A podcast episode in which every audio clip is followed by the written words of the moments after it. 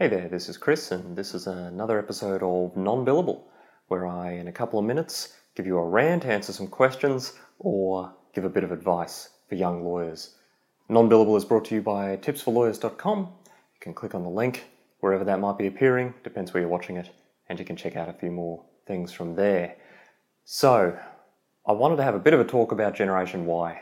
Generation Y cops a bit of flack uh, I might be part of Generation Y, I'm not totally sure. It depends which website I read as to whether I end up part of Generation Y or not. But we seem to uh, get paid out a little bit. Uh, apparently, there's a million articles about how hard we are to employ. Apparently, we have high demands and don't want to work very hard. And uh, today I wanted to say, stuff it. Coming from a generation of lawyers a couple of generations ago, who came up with a 37 and a half hour work week. Uh, wasn't too long ago where you could get made a partner one or two years post admission. And what have we got to face today? Generation Y lawyers face the following hurdles unprecedented competition. There are more lawyers per capita in most countries than ever before.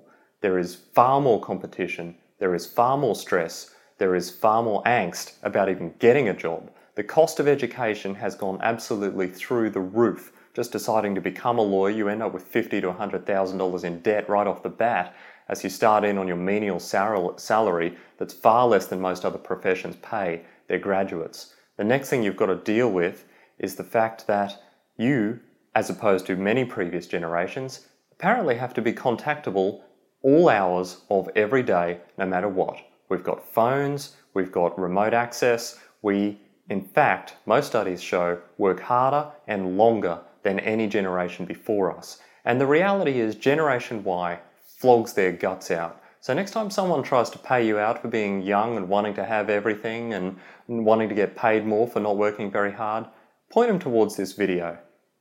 What generation are you in? Are you a generation who likes to pay out Generation Y? Or are you going to share this with someone and try and garner a bit of support for Gen Y and just how damn hard we actually work? That's my rant for today. This has been Non Billable. I'll see you next time.